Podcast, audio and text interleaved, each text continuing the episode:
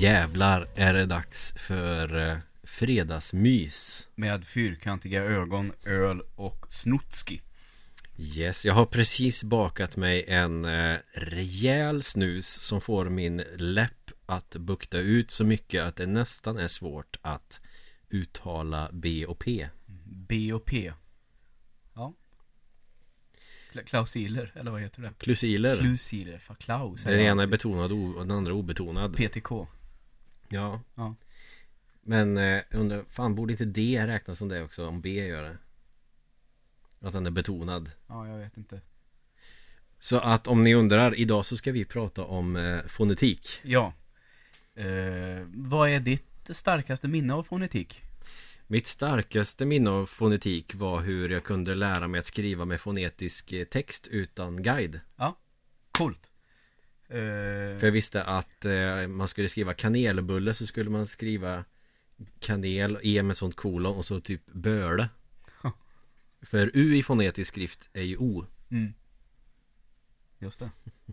Bra tugg det här.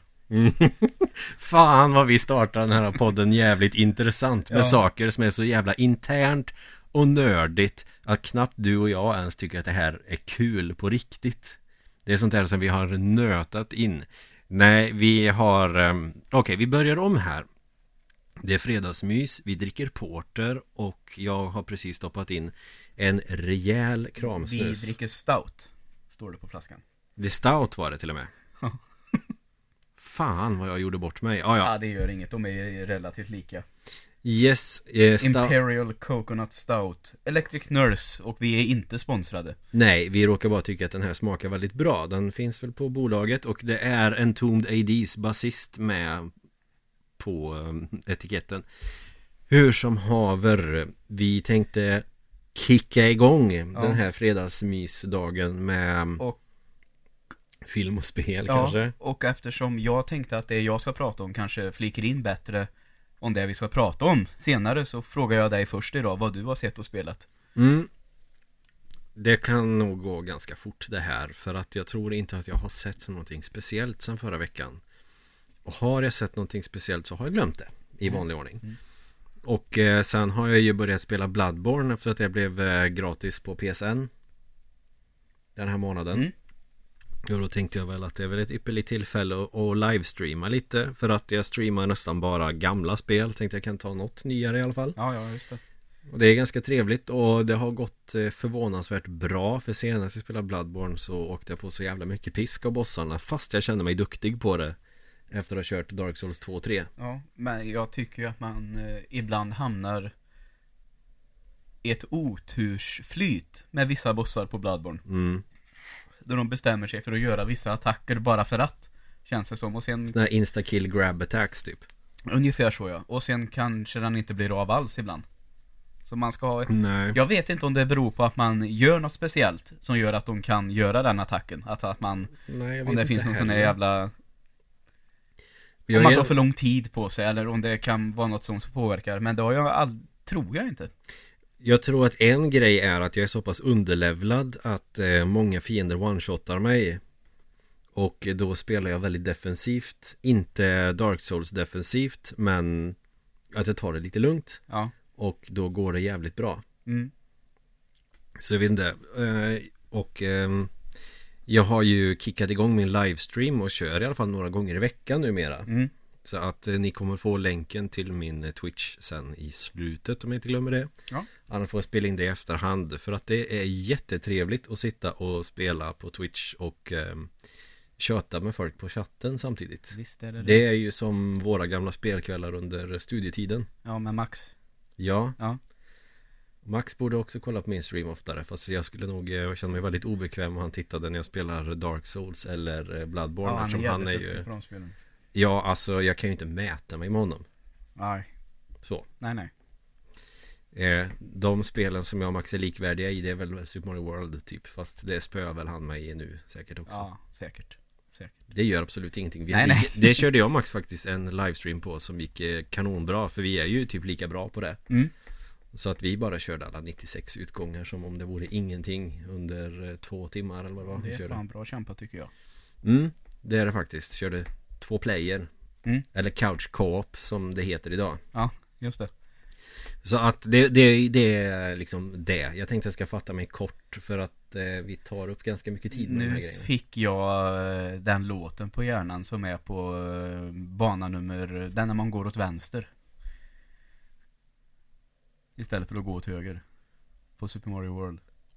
Eh, oj, jävlar. Va, Okej, vilken är det? Nej, jag kan inte nynna den för det är sådana där pling och det går inte att nynna. Förstår du vad jag menar? Vi har börjat komma så pass långt i det här med ljud som inte går att nynna Ja. Att det snart känns som att allt är ljud som inte går att nynna Ja, nej men de- den går ju inte att nynna. Faktiskt. Nej Eh, det börjar egentligen med att vi pratar om, ska vi ta det lite fort då, eh, temat till Benny Hill. Om ni har, eh, vet vilket det är. Så är det jävligt svårt att nynna i. Dels att det Mm. går ju så, det är så många toner så snabbt. mm. Och så är det med något märkligt instrument också. Om det är någon trumpet eller något annat blås. Ett blåsinstrument Ja. av något slag Ja, eh, annars så kan ni googla eller sök på YouTube Benny Hill Theme och så lyssnar ni på det och så försöker ni nynna med när ni har lärt er Mm. den. Och det gör ni efter ni har lyssnat på podden Så ni inte sitter uppe hela natten utan att lyssna färdigt på podden Just det. Och sen pratade vi också på um, Saxofon går inte att nynna på Nej. Den här George Michael-låten till exempel Det går inte att nynna introt till Project X till Amiga En jävligt eh, smal referens för Mm. övrigt Men för de som har spelat de spelen vet vad jag menar Ja. Det var väl Team 17 Gjorde jävligt bra spel Mm. Bland annat Worms Ja, just det. Worms går att nynna på Nej, kommer jag inte ihåg. Vi ska inte sitta och nynna Men eh, ja Så att om ni för, nu förstår ni vad vi menar då med det här med att det inte går att nynna Mm. Och eh, vi kan inte nynna på den här Super Mario World-låten Där Nej, man går exakt. från höger till vänster Mm. Och den banan kommer jag inte ihåg vilken det är nu bara för det Nej, alltså jag menar alltså från höger till vänster. Jag menade banan som är direkt från start. Om man tar den vänstra istället för den högra. Ah, ja ja Den fick jag på hjärnan. Yoshi's Island 1 tror jag den heter just det. Ja, men då är jag med Ja. Men eh, då får jag fråga dig då istället Vad har du spelat eller kikat på det senaste? Eh, Jag har inte spelat alls den här veckan. Nej Eh, Däremot så kommer jag just precis i detta nu från en biopremiär. Mhm. Jag var, eftersom jag slutade lite tidigare på fredagar så passade jag på att gå och se Tomb Raider på klockan tre idag. Ja, Som just det Premiär idag också med Alicia Vikander. Hur var den? Eh, ja, eh, man kan säga, det, jag gick väl in med förväntningen att det här kommer bli en okej actionrulle. Mm. Och jag tycker faktiskt att den är mer än bara okej. Det är en bra, en bra, en bra actionfilm. Okej, för den här verkar vara mer baserad på um, Reboot-spelet Eh, ja, eh, exakt det som är från 2013 och man kan nästan säga att eh, man kan ta Resident Evil till exempel som eh, eh, spelfilm. mm. Så är ju den tar sig ganska stora friheter egentligen. Har ingenting med spelet att göra mer än att det är zombies och att det finns en herrgård till viss del. Ja, och det förstår man ju också Mm. för eh, det är alltså det finns ju inte jättemycket källmaterial egentligen rent storymässigt att ta av Eh, så tycker jag ändå att den här är väl en av dem som verkligen, verkligen följer ett spel ganska mycket. mm. Det är en hel del scener från spelet som är med i filmen. Mm. Bland annat då innehållande ett plan, ett flygplan, ett vattenfall och det här uh, olyckan på båten där som är en, mer eller mindre i början på spelet va. Mm. Det är väl mer eller mindre i början av filmen också. Så det är liksom, det, det kände man igen. Mm. Eh, Så gillar man de här senaste spelen så tror jag att man kommer uppskatta vad de har gjort med den här filmen väldigt mycket. Mm. Eh, och med tanke på det du sa, de här filmerna med Angelina Jolie. Mm. Det var en kille på YouTube som sa en väldigt bra sak, att han tycker att det är eh, den sista 90-tals actionfilmen. Där allt bara är over the top. Mm. Eh, Det kan nog ligga något i det. För efter 90-talet där och i och med Matrix nästan så fick ju ofta actionfilmer lite mer seriös framtoning. Det skulle inte vara så dorky längre, kan man säga så. Ja, det kan man väl säga Mm. Och eh, jag minns särskilt den, jag tror att det är från den första eh, Tomb Raider-filmen eh, med eh, Angelina Jolie när hon står och duschar mm. och gör massa sådana här sexiga miner. Eller vi kan säga sexiga. Men det är väl också det som var grejen med Tomb Raider också Mm. med att Lara Croft var en sån eh, sexsymbol för Ja. alla gamers. Och det var ju alltid det här, vem skulle kunna spela henne i en film? Mm. Bara man hittar någon som har tillräckligt stora pattar och Ja. tillräckligt silikonsprutade läppar typ. Ungefär så ja. Och det, som sagt var, det följde ju med in i de filmerna väldigt mycket. Uh, sen får man ändå säga att det är ganska bra att i de nya spelen så är hon ju inte alls ett objekt på samma sätt.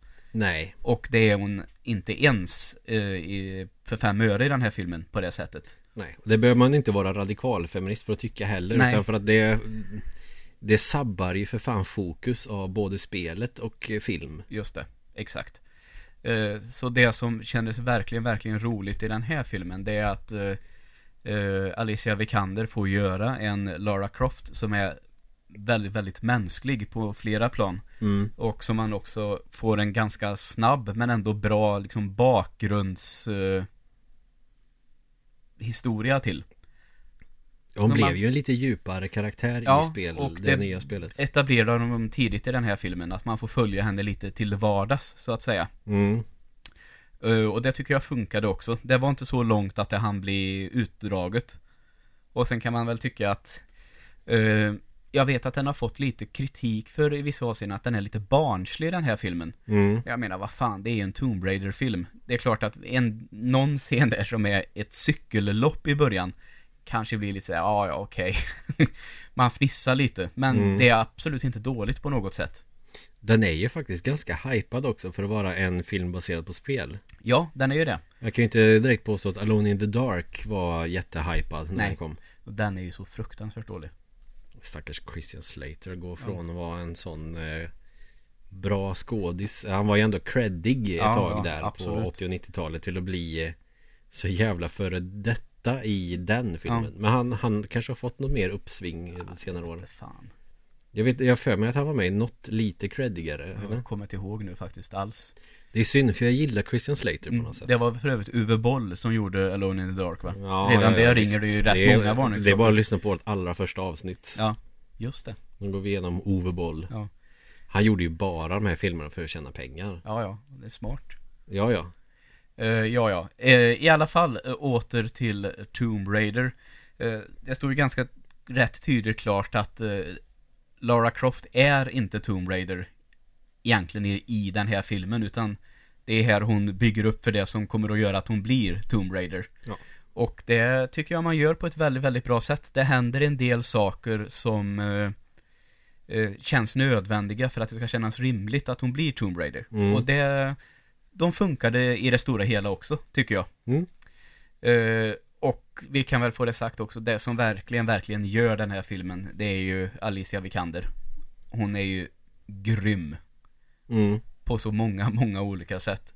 Att det som jag uppskattade allra, allra mest, hon får så fan vad hon får stryka alltså.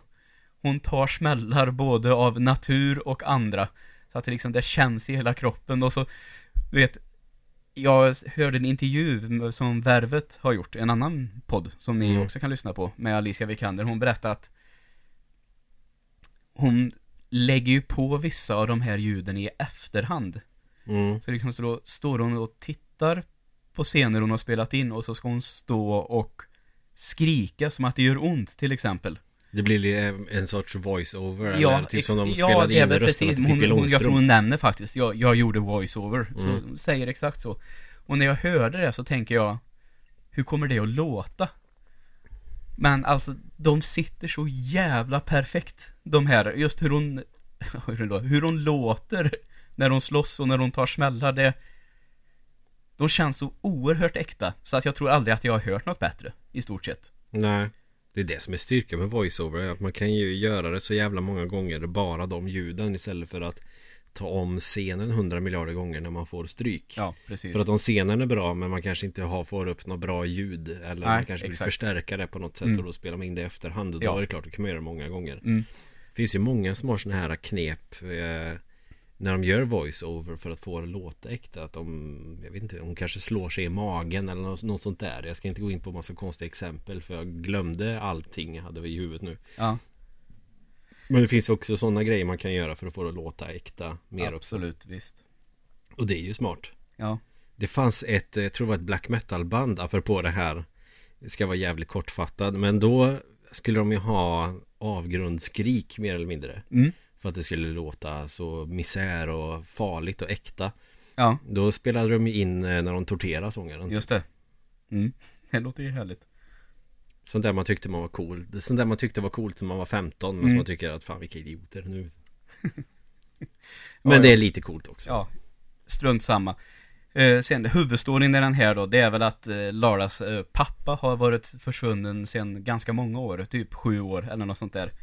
Men att hon aldrig riktigt har eh, accepterat att han ska vara död. Eh, och sen får hon väl lite sådana här små ledtrådar en dag och eh, får väl då reda på vart det är han har tagit vägen. Och väljer då, istället för att förstöra det här materialet som orden är, så väljer hon att följa efter istället. mm. Och det är där filmen verkligen, verkligen tar sin början då. Mm. Och det de letar efter, de ska leta efter en grav med en sån här gammal japansk drottning som heter Himiko. Mm. Och det kan jag ändå tycka att det kommer väl, den historien utvecklar sig på ett sätt som jag faktiskt tyckte var ganska coolt. Mm. Eh, naturligtvis högst osannolikt, men ändå så liksom säga, "Mm, det här var tufft. Att det var så här. Mm. Så det blev jag också lite förvånad. Det trodde jag inte att den här filmen skulle bjuda på. Hmm. Eh, så den hade många saker som var bra. Eh, det som jag kan tycka är det sämsta med den. eh, det är väl att nu vet jag inte vad man säger på svenska. Men den har en hel del sån här exploration. Utforskande eller utforskning Ja, men i, när man pratar om det i film så är det när att människor talar om för oss vad som har hänt. Alltså, Mm. en karaktär på filmen berättar, så här är det. mm. Istället för att man verkligen visar det i en scen. Okej, det Så- blir liksom inga tillbakablickar eller Eh, sådär. det är några sådana tillbakablickar, men också en del sån här exploration. Och ibland så kan jag tycka så här att det där hade jag velat räkna ut själv. mm. Så blir det ibland. Så det är väl det filmens, det enda som jag irriterar mig lite på. Men då kanske den är riktad till en yngre publik som kanske inte Kanske, men jag tycker att det här är ju ganska vanligt i film idag, tycker jag. Ofta. Ja, ja, det är ju Nej, fan, det är jävligt tröttsamt med alla 90-talistskämt Jag skiter i det nu Ja, gör så. Men i alla fall, eh, jag tycker att man kan gå och se Tomb Raider och man kan definitivt förvänta sig en bra actionrulle. Mm. Och det tycker jag att om man ska prata betyg, och nu är det väldigt tätt in på filmen. Det kan vara lite svårt då, men kanske kring sju av tio. Det är rätt högt Ja, men då tycker jag att eh, sju är ju ganska eh, en stor betyg, alltså del Ja, av ja, betyget. visst. så den är inte närmare åtta, Nej, om man säger så, utan snarare kanske, den har precis nått sju ja, det Mm. tycker jag. Sen kan det vara så att kanske om man ser den någon mer gång att den trillar ner på en sexa. Det vet jag inte. Men just Nej. nu så säger känslan en sjua av tio. Det är, Filmer är ju oftast bättre första gången man ser dem För då ser man, då tänker man inte för mycket på massa skitsaker Nej, just det. För när jag kollade på um, senaste Star Wars andra gången Så tyckte jag ju fortfarande att den var klockren Men den tycker jag ju är en sjua till exempel Mm, just det. Ja, svårt att säga. Jag tycker nog att den är lite bättre än en sjua faktiskt. mm. Men jag tror att jag är lite mer återhållsam med mina betyg Mm. än vad du är Ja, eh, jag har ju kollat, eh, det vanligaste betyget jag sätter på E- EMDB, det är ju i stort sett jämnt mellan 6 och 7. mm. Så jag brukar ligga där. Det gör nog eh, jag också Men då har jag egentligen bara satt betyg på filmer jag gillar Mm. Några som jag inte gillar, typ Sagan om ringen De har fått mellan typ 3 och 4 Ja. Och det är ju helt orimligt lågt på en 10-gradig skala. Ja, kanske Men då måste jag ju också erkänna att jag får inte ut någonting av Sagan om ringen Ja, nej. Men... Eh, då, Jag gillar fantasy men Sagan om... ja, Mm. Det är ju det är egentligen rent eh, fel av mig rent objektivt att inte gilla Sagan om ringen Nej, Men nej, eh, nej, det men nej, blir ah. för krångligt Ja, alltså det, det som jag tänker på eh, ibland då. Det är hur man ska tänka när man sätter ett betyg. Om vi tar det lite snabbt så kan jag tycka liksom hur mycket andra saker man ska väga in när man ser på en film. Vi kan ju ta den här, ska vi ta 50 shades of Grey? Som alltså man, får ju, exempel- man får ju tänka scenografi och hur väl utfört Ja. det är och hur bra skådisarna är såklart. Ja, och det kan jag ju tycka att eh, den här 50 Shades of Grey Fruktansvärd film Men om man ska prata här Kanske sätter en trea på den Eller en tvåa Mm. För att jag kommer inte ihåg vad det är jag satt men Den är rätt snyggt filmad Liksom, Mm. alltså det och klippt, det går ju inte att klaga på Så lite plus ska den ju ha Det är väl Så- kanske därför jag inte har eh, gett en nolla till Sagan om ringen. Ja, okej Du tänker så Jag tycker skådisarna är bra. Ja. Eh, Och den, de är ju in i helvete snyggt gjorda. Mm, Men storyn är ju bara... Eh. mm, Sen är det ju coolt med stridsscener men det är ju det enda som är intressant. Ja. Tyvärr. okej Eh, för att boken till exempel fick jag ju totalspel på. Ja, Den har jag ju försökt läsa tre, fyra gånger och bara känna att det här är så jävla orimligt pisstråkigt. ja Det är ju fantasy Ja, och jag gillar ju fantasy inbillar jag mig. Men det kanske är fantasymiljöer jag gillar. Ja, just det Ja, För om många sådana författare och så har en tendens att eh, göra allting så jävligt omfattande. ja Absolut Okej. Men jag kommer ge den en chans någon gång mer i framtiden och då kanske jag ändrar mig. Men eh, ja, Mm. skitsamma. Men i alla fall, eh, Tomb Raider Jätte, jättebra Till och med jätte, jättebra. Nej, nu överdrev jag lite. Den är bra. Den var okej, sa du förut. Nej, jag sa att Lite den är mer lite okej. mer än okej. Vi säger att den är bra. Man får säga saker Ja. i affekt Nej, det blir lite överdrivet. Den är bra. Jag har gjort det några gånger Men eh, vi, jag tänkte också så här att vi får försöka komma igång nu med dagens ämne Lite snabbare än vanligt För jag har reflekterat lite över det förut Att eh, det tar lång tid för oss att komma till skott ibland Ja, ja, visst vet du. eh, Och eh, det måste vi nog kanske bli lite bättre på Och det Mhm, förstår ju vi mhm. också Ja. Men eh, idag valde du ett jävligt intressant ämne Som jag också tänker att fan vi är rätt sena med det Ja, det är vi nog. Det är en utav dem, det finns ju väldigt många av den här karaktären på film, kan man ju lugnt säga. Och det är väl lite av en förfader till min favoritgenre inom film Ja, visst är det så. Uh, har funnits sedan 60-talet. mm. Och vi har pratat om spel. Eller i alla fall ett spel på det här Mm. för några veckor sedan. Någon månad sedan kanske det är nu. Eh, vi ska prata lite James Bond idag, naturligtvis. Ja visst Ja, lite brittisk agentfilm. Och eh, min första tanke är lite grann att jag har aldrig varit ett stort fan av James Bond.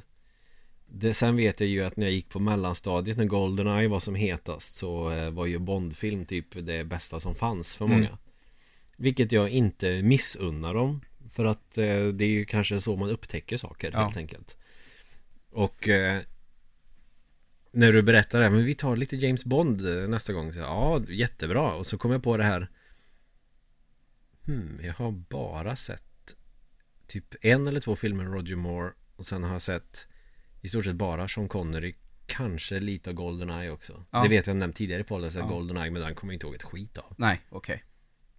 Mm. Sen såg jag ju eh, Just det, det var i samband med vi hade kollat på eh, Det här är den senaste Bond-filmen Ja. Som var den första jag hade sett sen Goldeneye Ja, typ. Och Goldeneye kommer jag inte ihåg ett skit av Nej. För det var på en En pirat-VOS eh, Som min bror tror jag hade lånat I samband med att den filmen typ gick i, på bio i Sverige eller något sånt där Ja. Och- Okej. Mm, Och det var i samma veva som vi såg Ace Ventura 2 för första gången Ja, den minns man ju när man gjorde. Ja, ja den är ju strålande Ja, visst.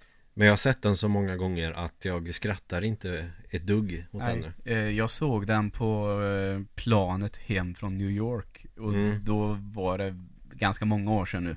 Så då var det, fick jag spola tillbaka några gånger och garva lite.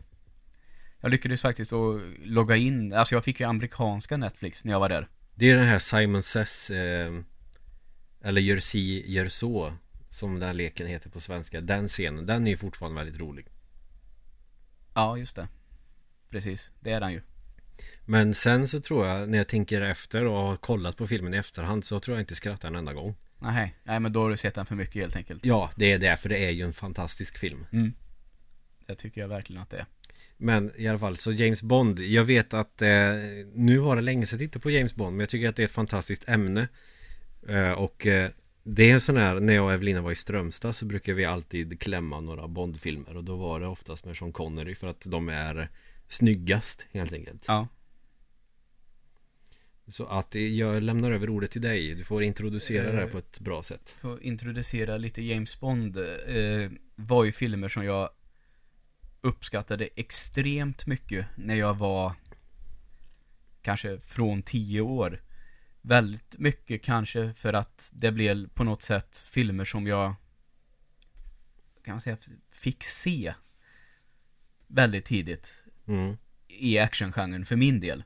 Så liksom, jag hade inte sett sådär supermycket actionfilm när jag var 10-11 år. Sådär, av de här Die Hard och det. Jag tror att jag såg dem först lite senare. Men nu var det en Bond-film på kvällen. Och TV3, eller om det var TV6, någon av de där, körde ju ofta hela sådana De körde en Bond-film varje fredag. Ja, under mer eller mindre ja, 15 veckor.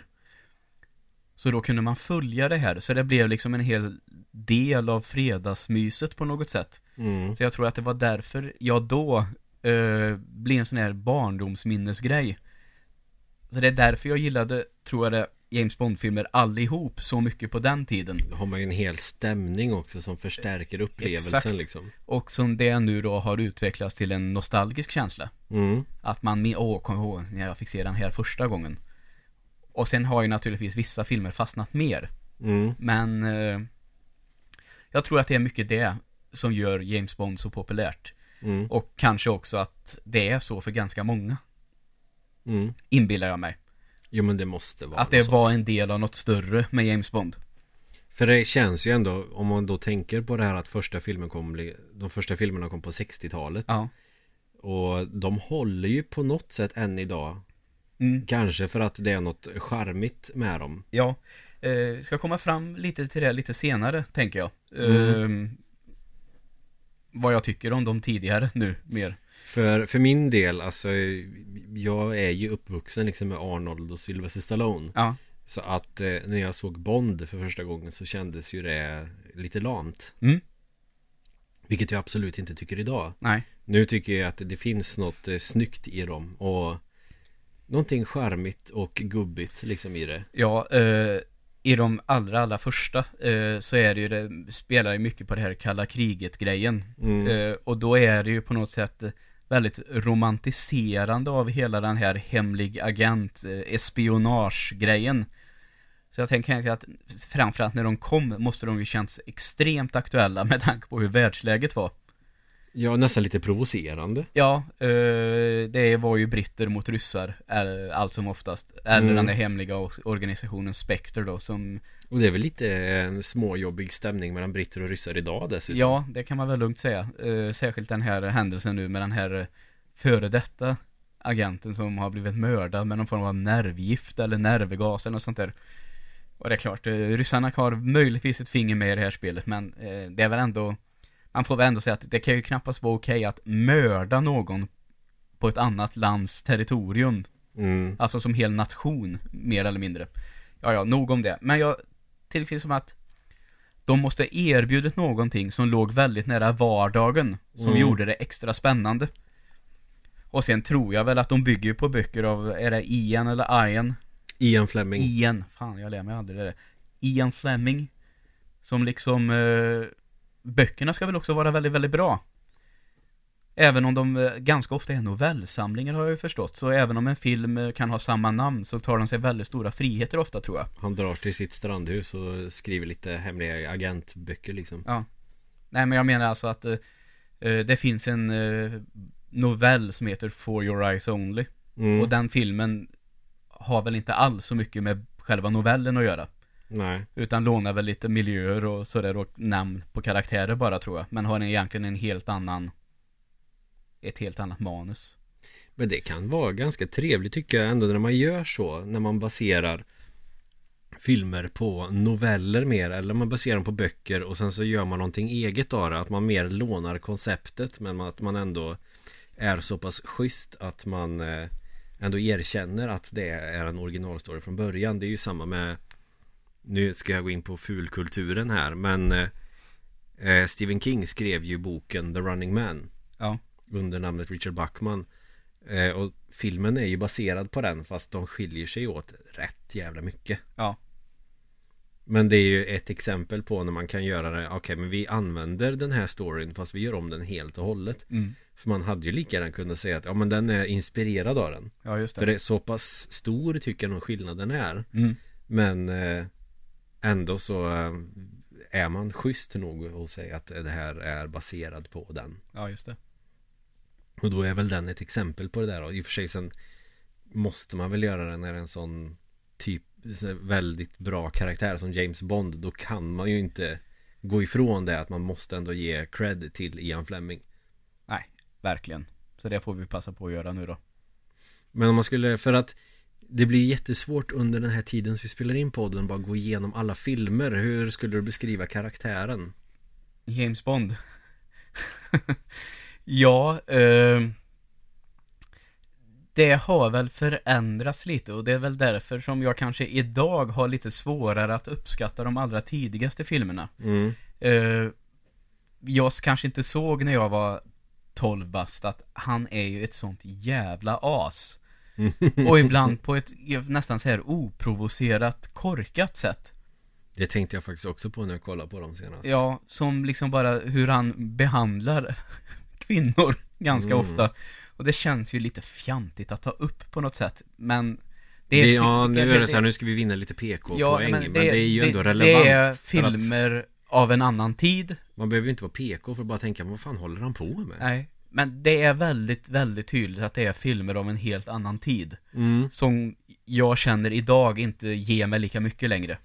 Sen kan jag på något sätt s- också tycka att det är Det här kommer ju låta helt fel Inte att han är ett jävla creep Men just att på något sätt är en del av charmen för att få den här historiebeskrivningen på något sätt Ja, just det. Av eh, fantasier som Mm. en författare har, kan ha Som det vi pratade om förra gången Ja, just det. Som jag för övrigt refererade till boken till Jag vet inte om du uppfattade det Nej, det tror jag inte. Ja, det är skitsamma Ja. vi fortsätter Eh, Men annars förutom den biten så är han ju en brittisk gentleman rakt ut i fingerspetsarna om man säger. Eh, ofta de här, jag tänker på en sån scen när han säger i den första filmen Dr. No, när han säger första gången Bond, James Bond. Hur han sitter där och tänder den här ciggen kring det här om det är blackjack eller poker han ska spela. Och han har sin dry martini. Och han är ju så jävla bad boy man bara kan bli. Och så är han ju snygg. Det Mm. har de väl i stort sett varit allihop. Ja, alla förutom Pierce Brosnan skulle jag säga Ja, alla förutom George Lazenby säger jag då. Okej, då Som är- ser ut som en kalsongmodell. en sån dressman-kille ser han ut som tycker jag. Gör inte alla det? Nej, det tycker jag inte. Jag tycker Daniel de, Craig jag, ser ju och väldigt eh, det, som jag, det som jag tycker George Lazenby saknar, så jag tycker är, alltså, är den i särklass sämsta av dem. Eh, jag tycker alla de andra har en charm. mm, Brittisk charm då kanske. mm. som han saknar totalt. Eh, det kan jag ju jämföra bara. Det finns en scen där eh, Sean Connery sjunger. Och hur det låter och ser ut när han sjunger så ser han bara ascool ut. Mm. Och sen skuttar han ner i sådana där korta shorts. Eh, George Lazenby sjunger ju också i sin film, eh, i Hennes Majestäts Hemliga Tjänst. Och det blir som att man skulle kunna lägga på Benny Hill-temat efteråt. Eller tänka... Eller tänka Austin Powers. Så blir det. Och det retar ju mig något så fruktansvärt. För det har jag ju, jag har ju googlat lite inför det här och tittat, vad tycker andra är de bästa filmerna? Mm. Alltså för, för tio år sedan så vann ju alltid Goldfinger. Mm. Men nu kommer ju den här, eh, i hennes majestäts hemliga tjänst, orimligt högt på väldigt många listor. Ibland till och med nummer ett. Eh, det förstår jag inte. För jag tycker verkligen inte att det är mm, i eh, stark konkurrens med Die Another Day den sämsta Bondrullen. Jag vet inte vilken jag gillar bäst, det är jättesvårt Jag har faktiskt gjort en lista sen, på sju stycken. Jag tänkte 007, så får jag välja sju då. mm, Ja, jag, jag kanske också borde gjort en sån lista Men det är också lite det här att jag tycker att det är så svårt med James Bond där som eh, Alla efter Roger Moore har, där tappade intresset lite grann Mm. Eh, och jag tänkte dessutom att eh, du får prata mer i det här Ja, avsnittet, absolut. Jag har tjatat som fan de tidigare. Eh, om vi ska prata lite, nu har vi pratat om eh, karaktären. Mm, jag har eh, bara en fråga ja. ap- apropå det här med Vilken film är det med de här bassängerna med hajar? Eh, tid för hämnd skulle jag tro att du tänker på kanske. Ja, den är för mig att jag tyckte väldigt mycket om. Ja. Eh, delar väl fansen i två läger ganska tydligt den, tänker jag. Men jag ska prata lite om den sen på min lista tänkte jag. Så Men då jag ska... kan vi säga att den är min favorit då. Ja. Och det är ju med han Timothy Dalton också. Är det det? Nej, Eh. men det är någon med Sean Connery då är det någon som har hajar i någon typ pool eller vad fan det är. Ja. De är i djungeln och håller på och grejer. Ja, eh, det jag tänker, sen är det ju en haj med i Live and Let Die också, men det är ju med Roger Moore. Och sen är det även en haj med i um, The Spy Who Loved Me. Alltså jag kommer inte ihåg någon, den andra, tyvärr. Ja men då är det ju kört. Då, Mm. då släpper vi det som Mm. en het jävla potatis. Ja, absolut. Så, men vad är det som är karaktäristiskt för en James Bond-film? Eh, karaktäristiskt är väl en, eh, det börjar rakt in i en eh, actionscen oftast. In medias res? In medias res ja. Bond utför något uppdrag på något sätt, eller i alla fall någon del av ett uppdrag. Mm. Eh, som sen, i alla fall från den andra filmen då, följs av ett sånt här musikmontage. Yes. Eh, där Bond-låten, som också är en extremt viktig del av filmerna. Eller har blivit, eh, vem ska göra Bond-låten den här gången? Lite Mm. så är det ju. Och eh, så presenteras ju, man kan man säga att det nästan är som att eftertexterna kommer direkt. Mm. eh, till något snyggt montage där det ofta är dansande tjejer eller uh, såna här andra konstiga effekter i bakgrunden. Bond ger mig nästan lite så här Super Mario-vibbar. Ja, visst. Om vi ska se det så. För att Mm. man vet ju alltid vad en Bond-film är. Ja, Och det är ju inte på samma sätt som man tänker en Arnold-film eller Mm. Stallone-film Utan det är liksom, det här är en Bond-film Ja. Vem ska spela nästa Bond? Mm. Vem blir nästa Bond-brud? Ja. Och sen det här med Bond-låten ja just det. För att det är ju ändå ett, ett, en mall som de ändå följer till punkt och pricka i alla filmerna Mm. Just det. Så det är väl intressant att det alltid blir eh, Det blir ett sånt omtalat ämne liksom Ja. För att det här är ju en väldigt st- stor serie så. Och sen får man säga, grundkonceptet är väl för det allra mesta, med några undantag, eh, att Bond får ett uppdrag av sin chef M. Vem blir nya Beck-bruden Ja, av i Sverige? ja just det. var bra referens. Bäckbrud. ja, ja, i alla fall. Eh, det är väl alltid en skurk som ganska ofta vill starta ett krig eller ta över världen på ett eller annat sätt. Ehm, och som Bond får i uppdrag att eh, stoppa.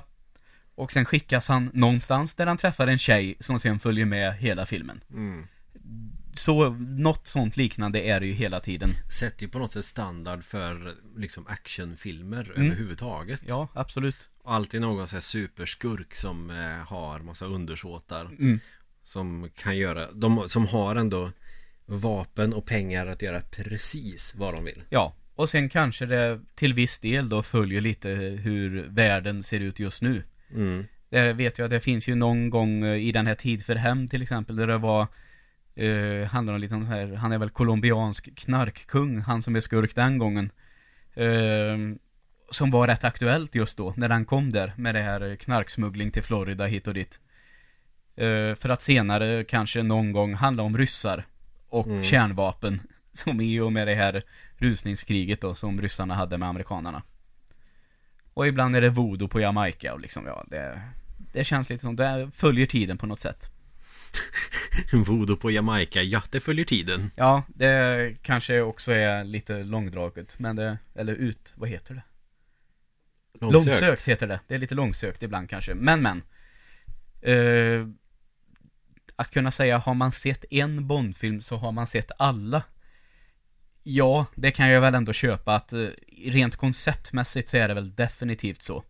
Fast eh, också inte Nej, precis. Det är Det är så här, har du spelat ett Megaman? Har du spelat alla? Bara, ja, fast nej Nej, jag vet. Men det som jag tror räddar Bondrullarna lite, Det är väl att när Sean Connery har gjort Kina, de är särskilt i några filmer, en, den andra filmen som heter eh, är det Agent 007 ser rött, som den heter på svenska och eh, From Russia with Love. From. Russia with Love, ja, precis.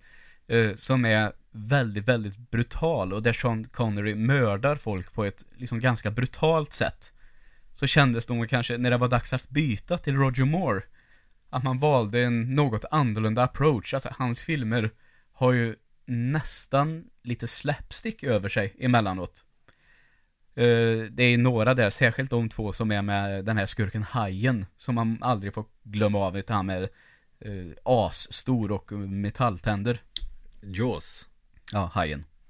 Aha, kallas han Hajen på svenska? Ja, han är översatt så, Hajen. ja, ja, ja. Men visst, Jaws. Eh, som eh, är väldigt, väldigt roliga. Och då liksom tog ett annat steg. Mm. Förstår du vad jag menar? Ja, Mm. jag förstår vad du menar. Det blir Och lite mer komedi. Man kanske kände att nu ska vi byta skådis. Det kommer att jämföras jättemycket med Sean Connery. Och så gör man Live and Let Die, som kanske är hans seriös, mest seriösa ändå. Men det finns ändå någon över hela Roger Moores uppsyn. Trots att han också är väldigt charmig i sitt utseende. Mm. Så kan han se lite full i fan ut ibland. Som gör att det blir att man fnissar lite. Han är en jättebra Bond också tycker Ja, jag. det tycker jag också. Eh, När jag var, eh, såg dem första gången så var han ju min absoluta favorit. Mm. Så det kanske man ändå får, jag gillar Roger, Roger Moore väldigt mycket. Och jag gillar den, han som är nu, Daniel Craig, väldigt, väldigt mycket. Ja, han tycker jag är ehm, typ bäst, eller näst bäst. Mm. Och sen, eh, man eh, begår väl mer eller mindre en dödssynd om man inte tycker att Sean Connery är bäst. Så jag tycker det är jävligt jämnt mellan de tre. Det är lite säga. som att säga att Rain in Blood, alltså att gilla att säga att Sean Connery är bäst Bond, det är som att säga att Rain in Blood är den bästa Slayer-plattan och Master of Puppets den bästa Metallica-plattan. Ja, just det. Det är liksom på den nivån Ja, lite grann. så är det. Eh, men, och så är det att den som är först också, han sätter ju en standard naturligtvis. Mm. Och eh, ingen har väl nått upp till den typen riktigt. Han är ju Nej. väldigt karaktäristisk som Connery i både utseende och hur han, bara hur han pratar och hur han beter sig. I must klart. ask you a question. Ja. I'm saving it for later. Ja, eh, han har ju dock den i särklass roligaste kommentaren som Bond har släppt. Ifrån sig. Mm, nu får du berätta. Eh, han kommer efter inledningen på filmen, han, han har väl åkt på lite stryk, så han är på någon form av eh, läkarundersökning. Och så sitter Sean Connery, Bond, på en brits. Samtidigt som det kommer in en sjuksköterska och så har de lite konversationer fram och tillbaka. Men sen till slut i alla fall så håller hon upp en eh, liten, liten mugg och det förstår man att nu ska han lämna ett urinprov. Och hon kanske står en 2-3 meter från James Bond. Och så säger hon så här You have to fill this cup. Och då svarar han From here? Det är faktiskt jävligt roligt. Ja, den är brutalt fyndig, tycker jag. Eh, Av någon anledning så är den rolig också för att man ser det framför sig. Hur han ska liksom pissa två meter ner i en kopp. Men det är en rätt kvickkäftad karaktär. Ja, det är han ju också, kan man väl säga. Han är rapp i truten. Eh, oftast har han så här, om man dödar någon, så ska han ju ha en sån där kommentar. Eh, vad, vad kan det vara? Att eh, om, om någon ramlar högt ifrån och slår ihjäl sig så kan han säga någonting i stil med Ja, han tålde inte höjder han. och så ska det vara lite roligt. Eh, de är ju också ganska karaktäristiska för Och filmerna. det, och det är ju sådana här one-liners som har levt vidare. Men Ja. vi pratade ju om Die Hard för inte så länge sedan. Det är ju Mm. också en sån här film. Kanske, eller det är också väldigt tydligt typ att eh, de skjuter någon i kuken. Det är alltid Ja. någon sån här, någon cockshot grej. Mm. Bara, that's gonna hurt. Ja, exakt. Det är ju, ja, Mm. och då tänker man ju att Bond är lite förfadern till allt Mm. det där och sen så får man bara lägga på lite amerikansk Mm. machokultur på det där. Mm. Det, framförallt så har han ju både många one-liners och många catchphrases. Han har ju dels som en catchphrase då, My name is Bond, James Bond. Ja, Den är väl med allihop. Shaken not stirred. Ja, de och de är ju sådana som återkommer. Det är väl därav catchphrase då, istället Mm. för one-liner. mm, Ja. såklart. Just det. Mm, det är också det som gör att man gillar, eller gillar, nej men ja, alltså man gillar, nu ska jag inte prata bara utifrån mig själv. Men det som gör honom till en sån eh, likable Mm. karaktär. Det är ju också att han är ju en gentleman. Supervälklädd, eh, asbra på allt. Liksom. Ja. Och lyckas med allting trots all, att ha alla förutsättningar emot sig. Alltså det är ju Mm. också sån här ganska skön karaktär att leva sig in i när man tittar på film. Så. Ja, så är det. Att det liksom Ja, om, om jag ska utgå från mina karaktärer eller från mina liksom preferenser av uh, karaktärer som gillar eh, Att James Bond, om jag ska förklara från min egen kronologi så blir det ju som en blandning av Fan vet jag, Rambo och MacGyver Mm. Exakt. Det är liksom, det spelar ingen roll Allting bara funkar, han är odödlig Ja. Eh, sätter ju onekligen en hel standard då, naturligtvis. MacGyver måste de ha fått jättemycket James Bond ifrån Fast Ja. istället för att Dels för att James Bond får ju Det är också sån här typisk James Bond-grej Att han har alltid en massa fiffiga uppfinnar med sig Som Mm. man får från Q Ja.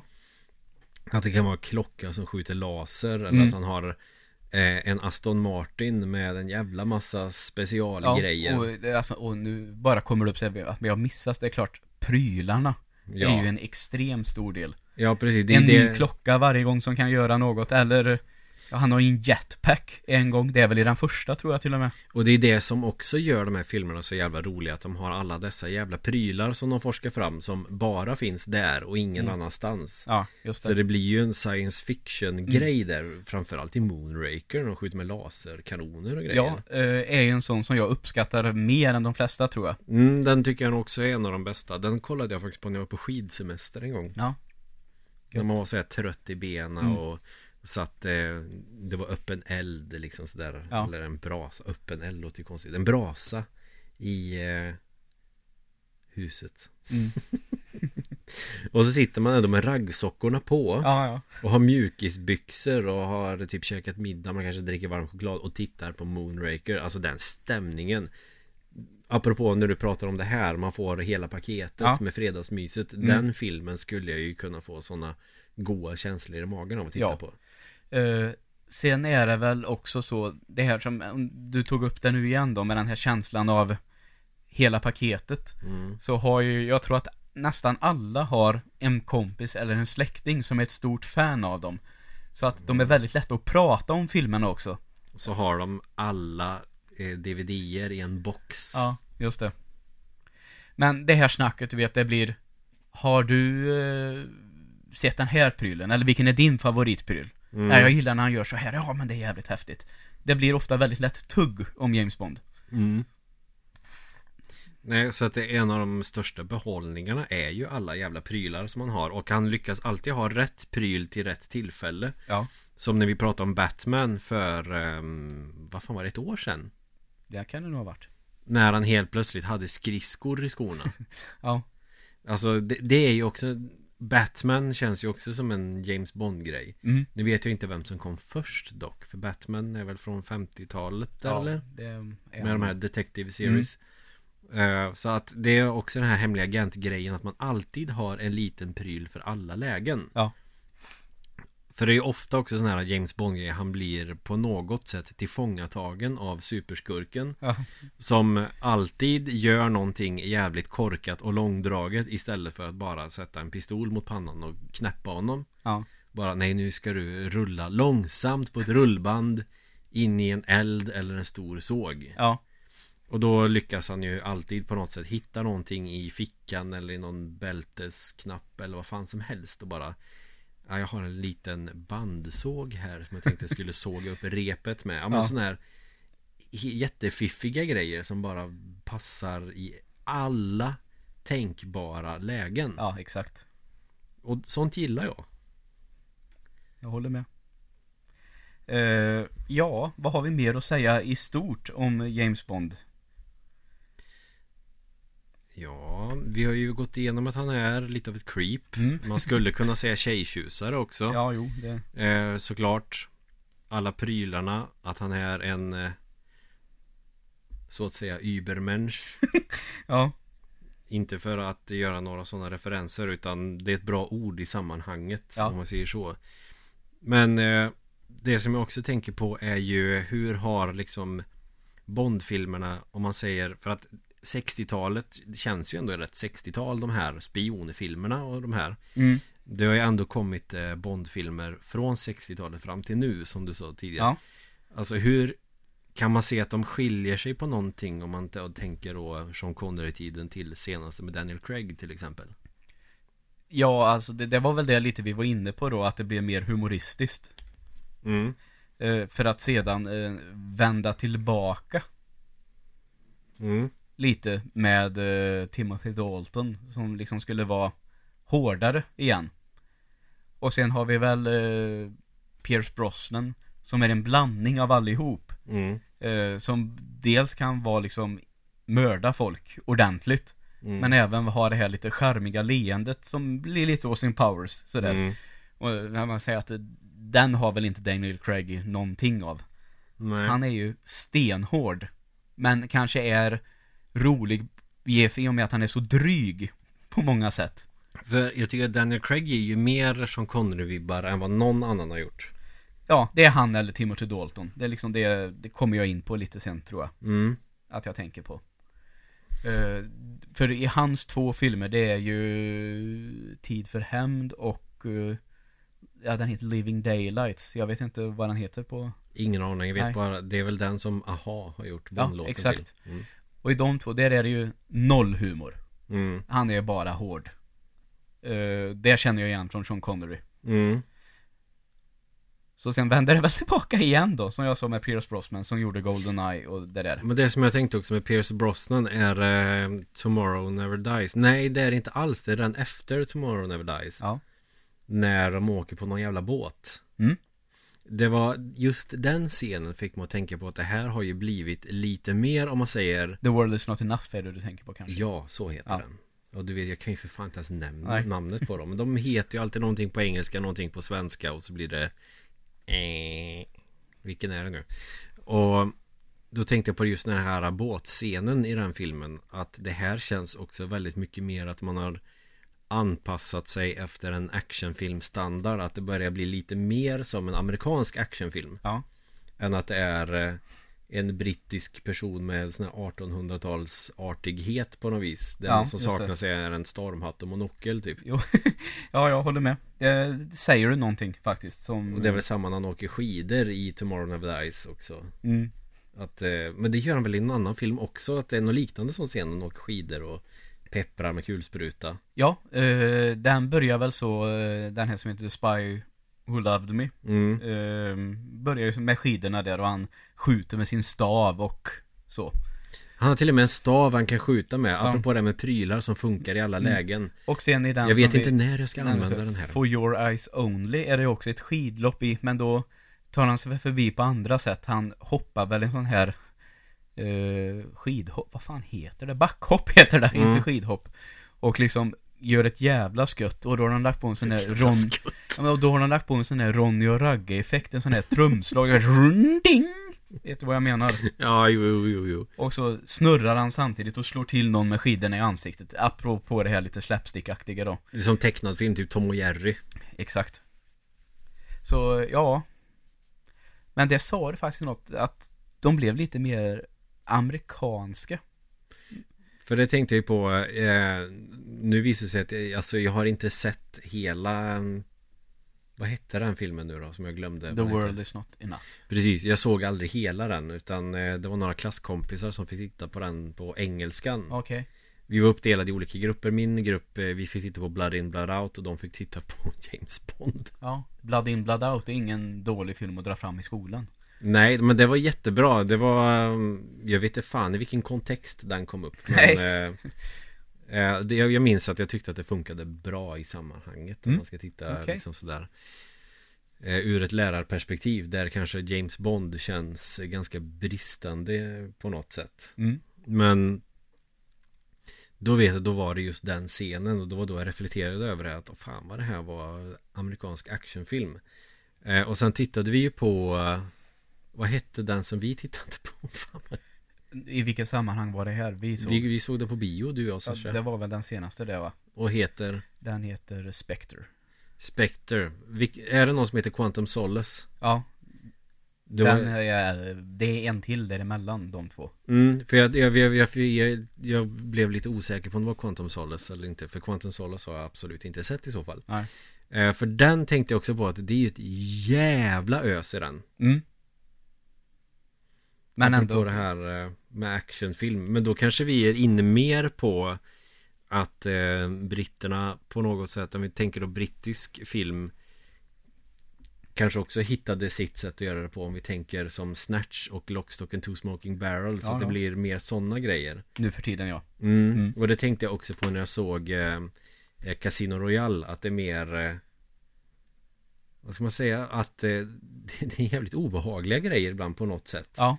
Och man får lite mer ont i magen, Mm. ont av Ja, att se ja. dem. Det, ja, det finns ju verkligen en scen i den som man kanske får Dels ont i magen på, men framförallt ont i pungen. Åh fy fan, alltså bara jag tänker på Ja. den scenen. Och den kan man ju inte se framför sig med Roger Moore. Till exempel. Nej, Nej, den kan nog bara Daniel Craig göra. ja jag tror det också. Och där tänkte jag också på det att eh, på något sätt har man då gått från det här brittiskt stela om vi ska gå in på eh, schabloner liksom Mm. sådär. Eh, som de ändå känns som att de eh, exploaterar på ett ganska gött sätt i de Ja, ja. tidiga filmerna. Till att det blir mer amerikaniserat med Pierce Brosnan då kanske. Mm. Och sen så hittar de tillbaks till någon form av eh, brittisk eh, absurd grej Ja. liksom. Att de vågar göra saker som är jävligt råa på ett sätt. Mm. Jag vet inte hur man ska förklara det mer än att jag tänker spontant på det här med att de matar grisar med folk i eh, Snatch. Ja, Det är ju en sån här helt jävla absurd grej som känns som att det bara är de som är landsmän och Mon- Monty Python skulle kunna komma på. ja exakt. Som att sitta på en stol där pungen hänger ner Alltså det, det är ett stol med ett hål i Mm. Där pungen hänger ner Där han slungar med någonting Ett som, rep. Ja och eh, smäller till pungen som Ja. fan Ja, det är inte svårare än så att tortera folk, tänker jag. Nej Man hör alla de här jävla metoderna som folk kommer på, som de har gjort med fångar hit och dit. Krångla till det så förbannat. Daska till någon på pungen bara. ja, Det för, erkänner man ju direkt. ja men precis Om man tänker en tortyrscen i en amerikansk actionfilm Då tänker jag mer att någon typ skär av kroppsdelar Ja. Eller slår sönder naglar med hammare Att det är något lite överdrivet nästan Mm. Den känns sparsmakad men också som att det här är effektivt och gör jävligt Ja, ont. det gör ju det. Ja, det gör ju ont att se scenen. Ja. Den gick ju på tv när jag såg den. Jag såg för övrigt Casino Royale efter uh, Spectre. Ja. Och tänkte det bara, helvete vad det där måste göra ont. Mm. Det gör ju det. Så på något sätt så känns det mer för att eh, jag tänkte nämligen komma in på en annan referens som vad jag menar men jag tänker att det här känns lite mer brittisk action idag. För det kommer ju, eh, ja nu har jag redan fått en uppföljare för övrigt och det är ju The Kingsman. Ja, exakt. Just det. Känns ju också lite sån här att man eh, tar eh, Bond-grejen men ett, några kliv längre om man ska säga Ja, så. den är Det är väl ännu, ännu mer action, tycker jag. Mm. För den har väl inte så mycket av de här andra delarna alls. Men känns inte li- riktigt lika amerikansk. Alltså då Nej, var vi nej. inne på det här när britterna liksom megamaxar. Mm. Absolut. Det håller jag med om. Och Kingsman-filmerna är ju väldigt bra. Jag har sett båda två. Ja, Jag har sett första, den tyckte jag var jävligt bra faktiskt. Mm. Jag var absolut inte beredd på det. Oj Nej. jävlar. Eh, nej, det, det sa du något om vi ska nämna det snabbt. Kingsman blev man förvånad över att den var så bra. Mm, Eh, tvåan är inte riktigt lika bra, men eh, följer i samma mönster. mm. Och funkar väl helt okej. Och det får ju också de här Snatch och Lockstock and Two Smoking Barrels vibbar i hur de är klippta och filmade. Just det. Och då får man liksom den här bra blandningen att okej vi måste göra någonting med Bond-filmerna så de känns fräscha och Mm. eh, liksom up to date. Ja men vi tar influenser i hur andra filmer har sett ut. Som är kanske inte samma genre men som ändå känns som att det skulle kunna funka i Bond också. Ja, bra. Typ så tänker jag. Så är det. Sen kan väl jag eh, tycka att vi kan nämna också att Kingsman som använder väldigt, väldigt mycket prylar på ett sätt som kanske Daniel Craigs Bond inte gör. Så att de kanske har hoppat på det spåret lite också. Jag vet att många är besvikna över att han gör Bond på ett sätt som inte är Bond. I och med Mm. att han, han har ingen klocka eller eh, inga sådana där prylar som känns lite, nästan lite sci-fi. Mm. Men, Men det, det är ju kan- lökigt också, Ja. de använder de prylarna Och det får man sätt. kanske lite i Kingsman nu istället. Mm. De har hoppat på det spåret. För att det är då det blir som du säger det här lite mer kom komediliknande För att det blir ju mer tecknad filmaktigt med de här prylarna Ja, eh, för det kan jag bara säga det, jag kollar på den här Bondfilmen med Sean Connery när han har den där jetpacken i början. mm. Han har en sånt där nästan ett vurpollon på huvudet och kommer där och... Alltså, den det går inte att göra med Daniel Craig. Nej Trots att, trots att han är mest lik Sean Connery. Så är Han- det helt omöjligt att göra idag. Men det är någonting med Daniel Craigs ansikte Mm. Alltså liksom hur hans eh, käkform och allting Han har ju ett face som är livsfarligt Mm. när han drar på liksom Ja. Men också kan jag tycka då, man tittar på den här, eh, Det är ju ett allvar i honom som Mm. Sean Connery absolut inte har nej, Bara faktumet att Sean Connery har tupé på sig när han är Bond Ja. blir ju också lite lökigt Mm. Men det har de gjort snyggt för det syns inte så det är Nej, jättetydligt nej, ändå, tycker jag, jag. jag tänkte också på det när man läser om Sean Connery Men han typ tappar håret eh, i tidig 20-årsålder vad Mm. fan det kan vara Men han har ju jättemycket hår i eh, Bond Ja. Alltså för att Man kan ju se på en person som har tupé Ja. För en person som har tupé då tänker jag George i Seinfeld när han har det Ja, Och det syns ju skitmycket mm, mm, det är klart att det gör. det gör det ju med tupé. Men det gör inte det när Sean Connery Nej. har är Bond Ja, han är väl undantaget som bekräftar regeln då. Det är helt sanslöst vad de har lyckats bra med att få det att Mm. passa bra Ja, jag håller med. De måste ju ha helrakat honom och limmat fast hår på sidorna eller någonting Ja. Ja, faktiskt. Shave my hair please Mm, så sa han. Men en annan sak också som gör att eh, De pratar ju lite olika för att Sean Connery är ju skotte, är han inte det? Jo. Och det kan man ju höra lite grann när han pratar Eh, så är det. Sen tror jag väl att som eh, Pierce Brosnan är irländare tror jag. mm, Eh, så de har inte varit eh, engelsman alla gånger ens en gång. Nej Sen kommer jag på eh, Har Daniel Craig gjort sin sista Bondfilm eller kommer han att fortsätta Eh, tror du? Han gör en till. Mm. Det är bekräftat. Eh, känns rätt skönt tycker jag att han får göra en till. Mm. Att han ändrar sig. Han var ju väldigt, väldigt eh, anti att göra en till. Mm. Men eh, skönt att han har eh, ändrat sig. För han känns ju som du säger också väldigt old school Bond Fast ändå med det På ett Mm. nyare sätt Och det kanske är just eh, det här eh, jävla facet han har Som passar så jävla bra Ja, som jag Bond tror det. Han är den första som är blond och blåögd också för övrigt. Ja så kan det vara Ja. Det är ingenting jag reflekterat över Nej, inte jag heller, men jag har hört det nu i dagarna. Sen vet, Att jag, han är blond har jag ju tänkt på, men just blåögd, det, nej. sen vet jag att det var ju prat på att eh, Om Idris Elba skulle vara Bond Mm. Eh, skulle kunna bära upp det bra, tycker jag. Jag tycker att han utstrålar en sån jävla Bond-aura Mm. Eh, Kanske inte i The Wire men eh, i andra filmer Ja, nej men eh, Han har det där eleganta och charmiga faktiskt. Mm. Eh, Han har jävla bra face för att vara Bond också Om Ja. vi ska gå in på det där också eh, Håller med. Min favorit att ta över när den dagen kommer, det är faktiskt eh, Tom Hiddleston. Okej, vad är det då? Eh, han är med, han spelar eh, Loki i uh, Tor-filmerna bland annat. Mm, Eh, han tror jag skulle kunna göra det riktigt, riktigt bra. mm. Och jag visar en liten bild här. Ja, ja, ja, visst, absolut Så får han några år till på sig så tycker jag att han blir en bra Bond. Framförallt så tror jag att han blir relativt lik Daniel Craig också. mm. Men ändå skiljer tillräckligt mycket för att det ska synas att någonting har hänt. Mm. Så jag hoppas att de väljer honom. Men Idris Elba, är han typ lite för gammal för att göra sin första Bondfilm Ja, eller? eventuellt så är det. Jag tror att de gärna vill att de ska göra ett gäng. Mm. Och det är han ju definitivt för gammal för. Mm. Och sen så eh, Jag tycker att det hade varit jävligt intressant med en mörkhyad Bond Men Ja. jag känner på något sätt att De vill undvika det Ja, det, alltså Jag tror inte att det blir han helt enkelt Och eh. Dels ålder, men så tror jag Jag tror faktiskt inte att någon vill ha en mörkhyad Det Det är kanske jävligt är, synd att det är så. Ja, det tycker jag också. Det kanske är jag som har fördomar om folk Men jag tror att det skulle bli jävligt känsligt och att de inte vågar Ja chansa men det är på väl det. klart som fan det skulle bli det. Ja, och då tror jag helt enkelt att de inte vågar chansa. Men jag tänker om man skulle göra en kvinnlig Bond som ligger runt med killar Alltså det Ja. hade blivit ett jävla ramaskri. Ja, Och då tycker jag faktiskt att det är bättre att fortsätta så som de gör, ge tjejer andra actionrullar istället. Som nu den här Tomb Raider. Ja. Funkar ju jättebra. Jag skulle tycka det var asroligt om de bara Mm. bröt det där och Ja. hade en kvinnlig Bond.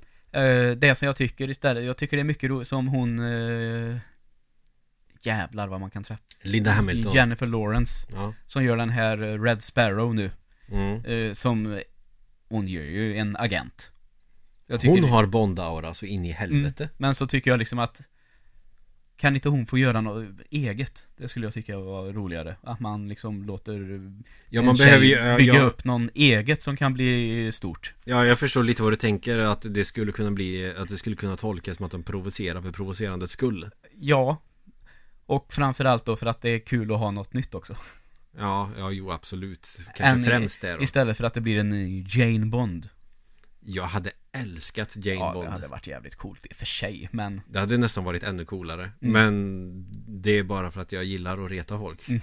ja, det är lugnt. Ska jag börja med min lilla lista så smått kanske? Ja, jag tycker nog att du får göra det. Alltså min lista är ju bara den som jag redan glömt vilken det var jag sa. Mm, ja, ja. Det, du har sagt några som en av de bästa idag. Du Mm. nämnde Moonraker Mm. och Goldeneye. Tror jag. Två har du sagt. Men Goldeneye vet jag inte ens om jag tyckte så mycket om faktiskt. Nej, nej, då uppfattade jag kanske fel. Eller hörde fel. Nej, men vad fan var det?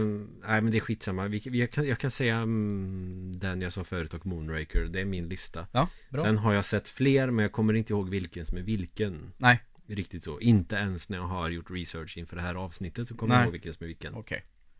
Men i alla fall, jag tänkte jag får börja med en lite bubblare nästan. Mm. Eh, och då är det den som du sa, eh, Tid för hämnd. Mm. Eh, som jag tycker ofta får oförtjänt mycket skit. Hur börjar den? Oj, Jesus, det var en fråga jag inte ville ha. Ja, hur fan börjar den? Jo, den börjar väl med att Bond tillsammans med den här Felix Leiter, Mm. han som är CIA-agent, tar fast filmens skurk. Och sen gifter sig Felix Leiter, men eh, den här eh, skurken lyckas så fly. Mm. Och eh, så blir han ju biten av hajar, Felix Leiter, och hans eh, nyblivna hustru blir mördad. Mm. Så börjar den väl. Vilken är det som är Bond i den nu då? Eh, Timothy Dalton, Okej. hans första. Mm. Då, då vet inte jag riktigt vilken det är. Nej. Eh, och det, det som den ofta får kritik för, det är det som jag gillar med den. Mm. Att den är väl faktiskt mer sällsynt brutal. Till exempel jag vet att Bond trycker ner någon människa i någon form av kokainpress eller någonting. Oh. Och det är ett jävligt elakt mord, det håller jag ju med om. Men, Mm. och är det här att han, han går ju rogue i den här Bond också. För han, eh, de, han tar sig ifrån den här rätten att döda. Ehm, och har liksom inte ett uppdrag på samma sätt som i många andra. Det gör han väl lite i Spectre också va? Nej, inte i den va? Eller är det Casino Royale? Ja, det kan man väl kanske säga då. För det är ju Ja, någon... fast inte alls, nej, säg, tror jag inte faktiskt. Nej okej. I den här så, i alla, i alla fall, han ska lämna ifrån sig sitt tjänstevapen, men lyckas ta sig därifrån. Så här är det ju Bonds privata, privata hämnd. Mm. Och här pratar ju många om att så skulle Bond aldrig göra. Den är för brutal och det är tråkigt att han inte har ett uppdrag och skurken är dålig för det är ingen skurk som vill ha världsherravälde, han smugglar bara knark. Det är liksom de som folk irriterar sig lite på. Alltså, jag Som får jag känslan av att det är precis så Bond skulle göra. Ja, eh, framförallt då så tycker jag att det blev lite nytt. Mm. Vilket jag gillade med det faktiskt. Så jag tycker att det är en jättebra Bondfilm. Men friska fläktar i Ja, film och en- spelserier är ju inte så jävla dumt Nej, alltså. och så känns det verkligen. Så eh, bubblaren blir väl tid för hem då. Mm. Och sen sa jag att jag hade sju stycken. Ska vi börja med nummer sju då? Ja, kör. Och det är den eh, som vi pratade om. Jag får, måste ju ha med en film med Sean Connery tänker jag. Mm. Och då kan man tro kanske Goldfinger, som liksom riktigt vass tycker alla. Jag väljer istället eh, From Russia With Love. Mm. Det är den andra Bondrullen. Och här är väl första gången många saker är med som har blivit Bondstandard sen. Tänker det här musikintrot Mm. och så lite häftiga prylar med en snygg bil, Aston Martin som det var då. Och sen är den här också Sean Connery är så jävla hård i den här filmen. Jag brukar alltid köra Aston Martin i Gran Turismo bara för att Bond kör Ja. Och liksom det fighting-scenerna är skitiga. Förstår du vad jag menar då? Mm. Att de liksom är koreograferade på ett sätt där det liksom är mer brutalt än snyggt. Det är inte bara karate chop mot ryggen och Nej, sen är det utan bra, här, jag vet det är en scen som är så, när Bond ligger på rygg och han håller på att bli strypt. Man får tag i en kniv som man sticker i sidan sådär och sen bara stryper ut den här. liksom. Mm. Och det gillar jag, så den är rå. Mm. Och eh, allt är intressant story också, tycker jag. Nummer sex har jag valt Live and Let Die. Mm. Den absolut bästa Bondlåten Mm. med Paul McCartney. Och den här Guns N' Roses har gjort sen och hela det där. Ja, men Paul McCartney är bättre än Guns N' Roses. Också eh, Roger Moores eh, första. Mm. Och den är väl den som ligger närmast Sean Connery då. Mm. Här är det väl inte så mycket roligt alls egentligen. Nej. Men eh, en ganska intressant skurk i det här att de håller väl på att smuggla knark här också. Men eh, har ju lurat någon sån här stam med Jamaica och lite sån här voodoo-kulturen. Ja men du, det är den jag tänker på kanske Som jag gillar mycket ja, så kan det nog vara. Ja Då kan den få vara min nummer ett Ja, bra. Men eh, just det här att eh, storyn känns väldigt kul. De är ju mycket i eh, New York där i början i eh, Brooklyn och eh, han träffar en tjej där som spår fram historien med sådana här eh, tarotkort också. mm. Så liksom det är rätt mycket eh, intressanta små detaljer i den här. Mm. Så därför väljer vi väl den då. Roger Moores första, Live and Let Die. Då går vi vidare med nummer fem och där har jag faktiskt valt Spectre. Mm. Den senaste. Den är bra Ja, den tycker jag är riktigt, riktigt bra. Eh, mycket tack vare skurken Blowfield som är Bloodfeld, Bloodfield, Blow, Blowfield. Blowfeld Ja, mm, tack. Eh, är väl en sån här, eh, den skurken var ju med i många av de tidiga. mm. Och den här organisationen Spectre som liksom låg bakom massa sådana här terroristorganisationer och ville ta över världen. Så det är väl Bonds liksom nemesis. Och han hade ju inte varit med på väldigt, väldigt länge nu. Jag gillar den scenen när de är på hustaken och det Det var ett jävla ös där vill jag minnas Ja, exakt. Eh, nu tappar jag tråden lite. En sekund. Just, vad heter han som gör honom? Daniel Craig Nej. Skurken. Jaha, Han det, heter- det, det där eh, är jag helt lost Det är han som är med i Tarantino-filmerna, två stycken. eh, den, Nazisten. Ja, ja, han som är Hans Landa Hans, ja, precis. Jag brukar, jag Men brukar Gud, jag, alltså jag vet inte Kristoff någonting Ja. Waltz. Heter han så? Det här tänker jag inte klippa Nej, det är klart du inte ska. Men, Jag brukar faktiskt bara kalla honom för Hans Landa när jag pratar om honom men han heter så va? Uh, Christopher Waltz. Mm. Eh, gör ju den här rollen Spectre. Äntligen så är han tillbaka. Den Mm. ärkefienden till Bond. Han är ju så jävla bra på, på att göra skurkar Mm, också Han gör den ju nästan lite så här Hans Landa-aktig.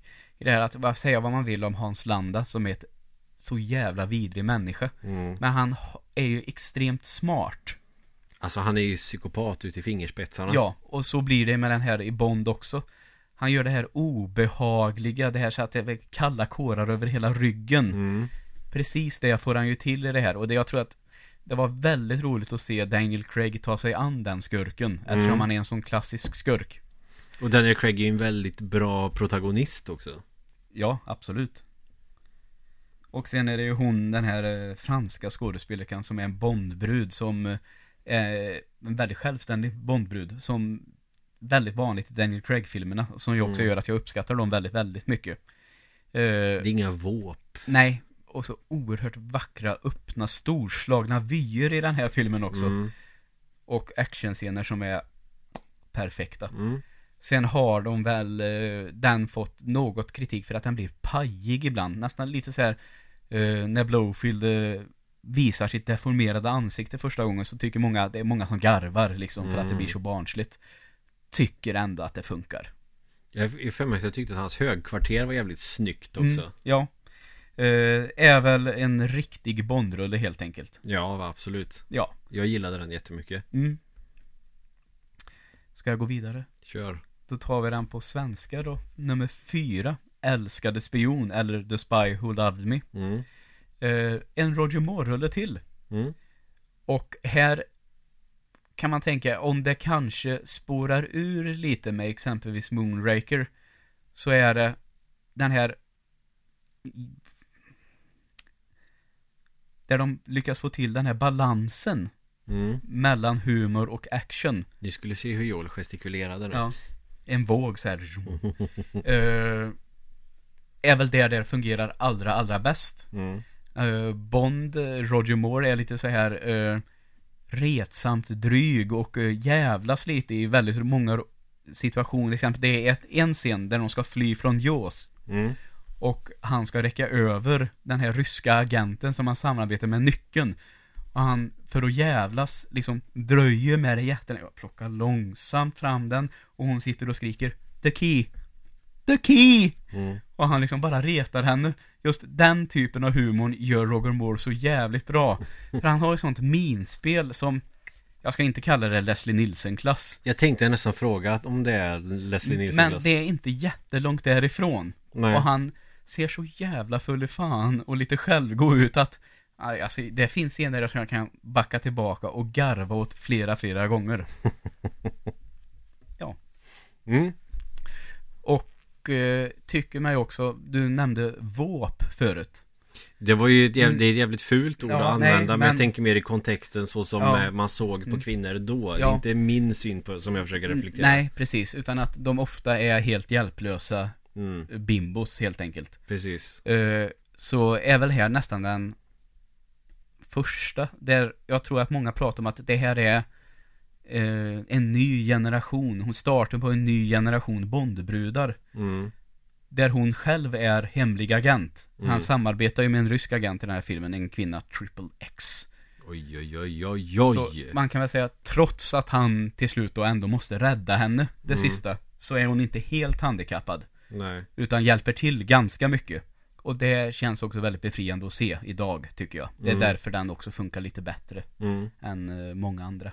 Ja ja visst Eh, och eh, naturligtvis, man får inte glömma Jaws. Det är väl den absolut roligaste Bondskurken och en av få som faktiskt är med i två filmer. Ja Vad är det för bondskurk någon tant som har gifttaggar i skorna? Det är en av, ett av mina absolut tidigaste minnen av Bondfilmer Ja, vem kan det vara? Uh, får svara, passar den tyvärr. Ja, det var en sån här, Mm. hon kanske inte ens är en viktig karaktär så Men jag minns bara just den Och jag kan väl i och för sig säga om det skulle kunna vara den som heter i Hennes Majestäts Hemliga Tjänst. För den Mm. är ju en kvinnlig bondskurk som är med ganska mycket där. Så jag Mm. undrar om det inte kan vara så ändå. Jag vet, jag tyckte att det var lite spännande att någon har giftiga taggar i skorna Ja, jo, det, det är väl också en sån där eh, gift, eh, gift i skor eller i paraplystick så här med gift. Det är väl också såna där Ja, eh, klassiska agentfilmsgrejer. ja, ja visst Eh, ja, Jaws. eh, extremt rolig karaktär. eh, som, han är ju asstor och har de här metalltänderna. mm. Och väldigt, mördar ju väldigt mycket folk i de här filmerna och folk blir så rädda för honom att de inte vågar röra sig knappt och så biter han bara av halspulsådern på dem med sina tänder. De här tänderna som för övrigt verkar kunna bita igenom det mesta. Det är både sådana här kedjor som han har låst dörrar med och metallstänger och trägrejer och stenar. När han, liksom, de tuggar i sig allt. Mm. Och det är väl också en sån rolig bondskurk. Men som ändå funkar. Han som spelar honom, är inte han med i typ Happy Gilmore eller något sånt där? Jo, eh, Richard Keel. Mm. Han har gjort någon westernrulle också. Där det också går ut på att han, han slåss mot Clintan någon gång. Och det ska också gå ut på att han ska tåla så mycket stryk som möjligt. Ja, han ser ju massiv ut Mm. och livsfarlig Ja, ut för det får man säga att uh, Hajen nu då, Jaws, är en sån, dör ju aldrig, överlever ju allt. Ja, Liksom han får eh, egyptiska stenblock över sig eller han är med på en eh, sån här undervattensstad som sjunker och tar in vatten. Han simmar upp flera tusen meter och överlever. Ja, men eh, striderna med Bond är ju definitivt slapstick, mm. men på precis rätt nivå i den här filmen. Mm. Jag säger att det det är en scen när de slåss på ett tåg Så jag också kan garva åt så jävla mycket. Eh, då kommer Bond in och slår en flaska champagne i huvudet på honom. Och han bara vänder sig om. Så tar han ett tag om halsen på Bond och ett i skrevet. Och lyfter upp honom i taket. Mm. Och de ljudeffekterna som Roger Moore gör då. Alltså, obetalbart. Sjukt kul. Så ja, älskade spion. Mm. Bra Bondrulle. Nu när du så här påminner mig så tänker jag alltså jag har sett ganska många filmer men jag kan inte skilja på dem. Nej. Eh, och får jag tyvärr säga nu då att jag kanske är lite, lite tråkig. Jag kan helt enkelt inte bortse från att den här ändå är väldigt bra. Så jag har faktiskt Goldfinger på nummer tre ändå. Ja, ja. Ja. Är den bra så är den ju bra. Ja, Alltså, jag tror att det är väl faktiskt den, om jag sa att eh, From Russia With Love etablerade många saker med musiken och det här introt så är den låten Goldfinger väldigt karaktäristisk. Och den låter väldigt mycket Bond och Mm. låter väldigt mycket agent. mm, På något sätt, det är svårt att förklara, men till exempel låten Goldeneye med Tina Turner gör ju det också. ja. Med de här du dum dum dum Alltså Mm. det, det blir någon känsla som säger agentfilm.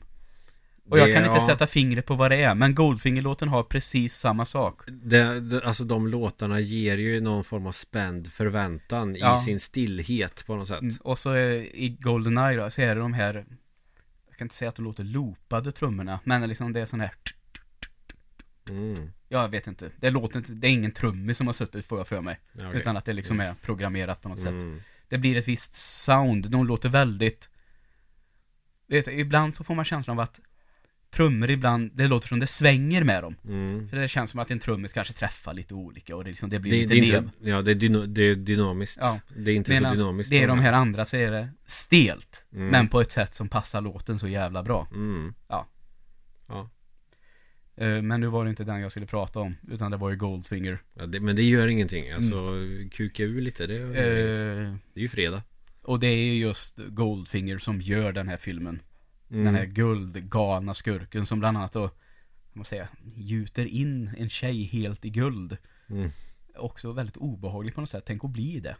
Det är jävligt brutalt egentligen. Och kanske har både en av de mest kända scenerna i någon Bondfilm och en av de mest kända kommentarerna. Det är när Bond ligger fastspänd med benen britt isär och det går en laser långsamt upp mot skrevet. Där har vi absolut sånt där Mm. exempel på varför tar han inte bara en pistol och skjuter honom Ja. i huvudet. Och då säger ju Bond Do you expect me to talk? Mm. Och Goldfinger svarar No Mr Bond, I expect you to die. Mm. Det är, det är väl den enskilt mest kända, skulle jag tro, nästan. Mm. Sån scen. Och, Jävligt bra repliker Ja, ändå. det är väldigt, väldigt bra repliker. Och eh, överlag så är som jag sa, det är allting den här balansen eh, och allt etablerades väl verkligen, verkligen i den här. Mm. Så den är lagom brutal, eh, lagom charmig, en lagom av allting. Och det blev väldigt bra. Och den Mm. håller väl än idag. Mm. Ja, Härligt. så har jag nummer två. Nu blir det spännande. Och det var den här punggrejen. Casino Royale. Pungfilmen. Den första med Daniel Craig. Som jag tycker säkerligen tjänar lite på, tyvärr, Pierce Brosnan, bra Bond, men kanske bara fick en riktigt bra film. Mm. Goldeneye gillar jag, men de efterföljande, det blir ju Tomorrow Never Dies, The World Is Not Enough och Die Another Day. Mm. Inte speciellt bra. Och det tog väl verkligen priset då med Die Another Day som, den är så dålig den här filmen. Jag tycker att det är någonting med Pierce Brosnan som är lite obehagligt faktiskt. Jag Du tycker det? inte- Ja, jag vet inte vad det är. Nej, jag, nej, men det kanske är så helt enkelt. Nej, jag vet inte. Jag, jag utgår bara från vad jag själv tycker. Mm, ja, ja. Men, ja. Det kanske är fler, vi får undersöka saken. Mm. Hur ska vi söka? Vi googlar. Pierce Brosnan plus obehaglig. Ja. Ja, vi får göra det sen. På Alta Vista. Mm. Oh. Ja, undrar vem som använder den idag. Ja, så old school är vi. Men, eh, Die Another Day till exempel att eh, om man pratar om en bil så får han ju den här gången en bil som kan slå volter, skjuta missiler, bli osynlig. Alltså allting är så extremt, extremt med de här prylarna i den filmen. Ja, och Så- det var det ju på 60-talet också med de prylarna som var då också säkert. Ja, men nu så kändes det bara att det blir så mycket och det visst, det ligger säkert jättefint gjort, men jag tycker liksom allting är bara nästan Star Wars-aktigt typ. Ja, Inte långt därifrån i alla fall. nej. Så därför tror jag att man väljer, man tar ju bort allt sånt till Casino Låt, Royale. låter lite Batman också med Mm. bilen just. Ja, ännu bättre kan vi kan säga så. Han har en Batmobil. Mm. Och sen dröjer det väl ganska länge innan den här kommer 2005 tror jag, Casino Royale. Som liksom tar bort allt av prylar. Och nu ska det vara hårdkokt jävla action med parkour stunts. Och Bond, han eh, har inte en laser i klockan och skär upp ett hål i väggen. Han springer rakt igenom den. Och han blöder och han är skitig och han åker på stryk och han skär sig, han nästan dör. Han är så jävla hård i den här Daniel Craig. Så jag kommer jag såg den på bio med en polare, Erik Schön. Det var så att man säger inte ett ord. Och sen när den är slut, ställer sig upp och så sa Erik Jävlar, den var bra. Mhm. Precis så känns det efteråt. Jag gillade den också mycket när jag väl faktiskt eh, såg den. Ja. Tyckte den var kanon. Eh, och framförallt då att den är tonar ner på de här grejerna och faktiskt också då börjar om hela Bond-grejen. Man kan nästan kalla det en reboot om man vill. För här är det ganska tydligt att Bond har inte gjort någonting tidigare. Han är en ganska ny agent. Men det är väl första storyn väl? Eller? Ja, det är första boken. Mm. Dessutom, sen vet jag inte riktigt De tar väl sig friheter så att säga. Mm. Men Sen det är finns det väl väl- de här pokerscenerna och det Den har väl gjort ju som kortfilm innan då, så det här skulle väl kunna betraktas som en remake till. Ja, men den filmen är ju en komedi. Mm. Har ju ingenting av det här uh, actiongrejen att göra. Okej. Så, men visst, det finns en Casino Royale som är före den första Bond-filmen. Mm. Eh, men eh, brukar väl inte räknas riktigt alla gånger så. Nej. Så att den är aldrig med på sådana här listor över de bästa. Nej. Så det, jag vet inte varför eh, egentligen, men man tog väl en karaktär och gjorde komedi av det helt enkelt. Mm. Men ja, Casino Royale. Och också här, äntligen då, en Bondbrud, Eva Green, som är normal. Som är en människa. Mm. Och det gillar jag med alla eh, Daniel Craigs Bondrullar. Mm. Möjligtvis Quantum of Solace då lite undantaget kanske. Mm. Men eh, så jävla snyggt. Mm. Och så hårdkokt action. Och så pungsmällarna. Ja, som säkerligen gör ont. Man får se ändå någon form av svaghet i Bond. Eller när han blir förgiftad också i Mm. den filmen va? Nej, ja, just det. Mm. Precis. Och att de faktiskt eh, här är en hel filmserie med Daniel Craig. Mm. Där det faktiskt eh, är en story som börjar i Casino Royale och tar slut mer eller mindre i Spectre. Ja, de följer varandra liksom. Ja. Eh, också något som jag eh, känns lite ovanligt men uppskattas jättemycket av mig. Mm. Ja, eh, börjar vi närma oss nummer ett då kanske. Ja. Och eh, du kan förstå, jag har pratat tidigare att jag har svårare att ta till mig och tycka att många gamla är riktigt, riktigt bra. Nu blir det trumvirvel, Eh, men jag till trumvirvel utan trumma. för 15 år sedan kanske. Mm. Jag hade nog valt till exempel eh, Levande måltavla. A Mm. View to a Kill Mm. var nog min favorit då. Mm. Men där trampar han snett väldigt mycket, tycker jag, med humorn som inte funkar alls. Mm. Även om Christopher Walken alltid är jävligt cool. När ska jag börja trumma? Ja, jag kan börja nu då. Så har jag valt den bästa Bond-filmen är Skyfall. Också Daniel Craig. Mm. Och den tredje, hans tredje, efter lilla missödet med Quantum of Solace, som inte funkar alls, tar upp oljekrig och en Bondskurk som är fjantig, liksom. Mm. Så är det återigen perfekt här. Mm. Och eh, visar ju också upp en Bond som eh, ganska tidigt blir skjuten och är frånvarande en väldigt lång tid och liksom känns som en person som kan man använda ordet nedbruten. Mm. Han är definitivt inte i toppform. Ehm, nästan lite såhär alkoholistvarning mycket och ur form. Och utreder också, varifrån kommer han? Mm. Och man får lite av hans väldigt, väldigt tidiga bakgrund. Vilka var hans föräldrar? Så liksom breddar karaktären på ett väldigt, väldigt snyggt sätt. Mm.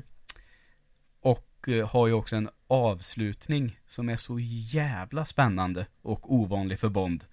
Där det snarare är Bond som liksom barrikaderar sig i en herrgård och skurkarna som kommer dit. Mm. Eh, så ja, eh, Skyfall är mycket tack vare den här bakgrundsstoryn som faktiskt får man säga att man vill ha utveckla karaktärer, alltså Bond är agent, man har ju aldrig någonsin ifrågasatt varifrån kommer han? Varför Nej. blev han agent? Det är också ett jävligt risky grepp att ha med också. Ja, men här får man den bilden av honom. Och gör honom också, det är så tråkigt att säga att han blir mänsklig, men jo, det blir han. Men det, det är som sagt det här med friska fläktar. Ja. Och eh, också återigen en väldigt, väldigt bra bondskurk. Och tar det här vi pratar om, vilket ämne tar den här upp då? Mm. Jo, det kan man säga att det är väl den här nästan nutida terrorism då, hur den skulle kunna fungera. Mm. Liksom, Det är ju någon händelse det med någon spårvagn i London till exempel som involverar en, att en bomb exploderar. Mm. Känns ju liksom nära. Att det blir aktuellt. Ja, och så är det här också. Och det här hur de slår till mot hela den här organisationen som James Bond arbetar för, för att de vill slå ut hela systemet. Alltså det känns ju Mm. också sånt som att skulle vara av intresse av organisationer idag att kanske göra. Snarare än ge sig på en enstaka agent. Ja, eller eh, snarare än att eh, arrangera att ett flygplan kraschar i havet och sen åka ner med en specialdesignad ubåt och hämta två stridsspetsar som man sen hotar världen med genom att förstöra New York och Moskva. Mm. Alltså det, ja, mm, funkade då, inte lika aktuellt nu. Nej. Men så. Tyckte jag var en bra lista. Mm. Och väldigt bra motiveringar från din sida också. Ja, tack. Skyfall, börjar bli dags att se om den nu känner jag. Det var ett tag sedan Ja, jag har ju aldrig sett den så då måste jag se den. Mm. Det tycker jag. Men då så, då tycker jag att vi knyter ihop säcken. Det var ju jävligt trevligt att prata Bond faktiskt. Det håller jag med om. Ja, och det var väl inte en dag. Nej. Och sen lite alltså, nu har jag ju med, vad blir det? Tre stycken Daniel Craig-filmer. Mm. Men det har mycket att göra med det jag, jag tycker inte att de gamla är riktigt lika vassa längre. Nej. Av en eller annan anledning då. Och så kanske det är så att Daniel Craig är bäst. Ja, han är ju...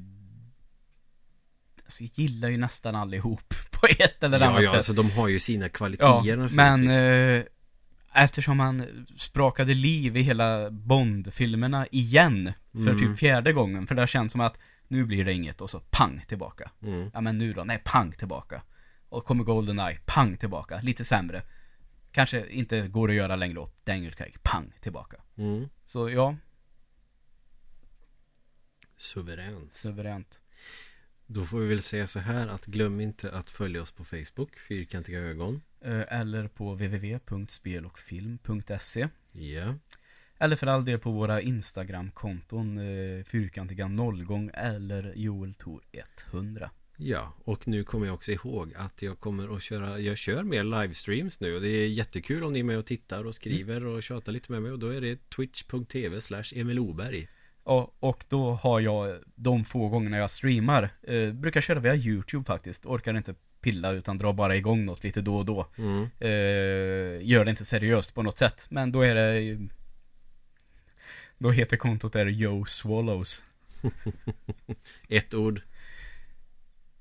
Nej det blir väl i ett ord eh, YouTube slash va? Annars så är det med mellanslag tror jag Okej. Mm. Mm. Ja, visst. Ja, det går att söka i YouTube bara Yo Swallows Yes. Ja. Fick vi lite intima detaljer. Då repeterar jag twitch.tv slash Emil Oberg. Ett ord. Ja, kör på den tycker jag Och så trycker ni på follow. Gör ni rätt i Så eh, ska vi eh, kunna köra lite eh, Castlevania ibland och lite nya spel ibland. Mm, så är det Då så, då tackar vi för den här veckan Ja. och så får vi se vad det blir framöver. Ja, så är det Tack så mycket Tack!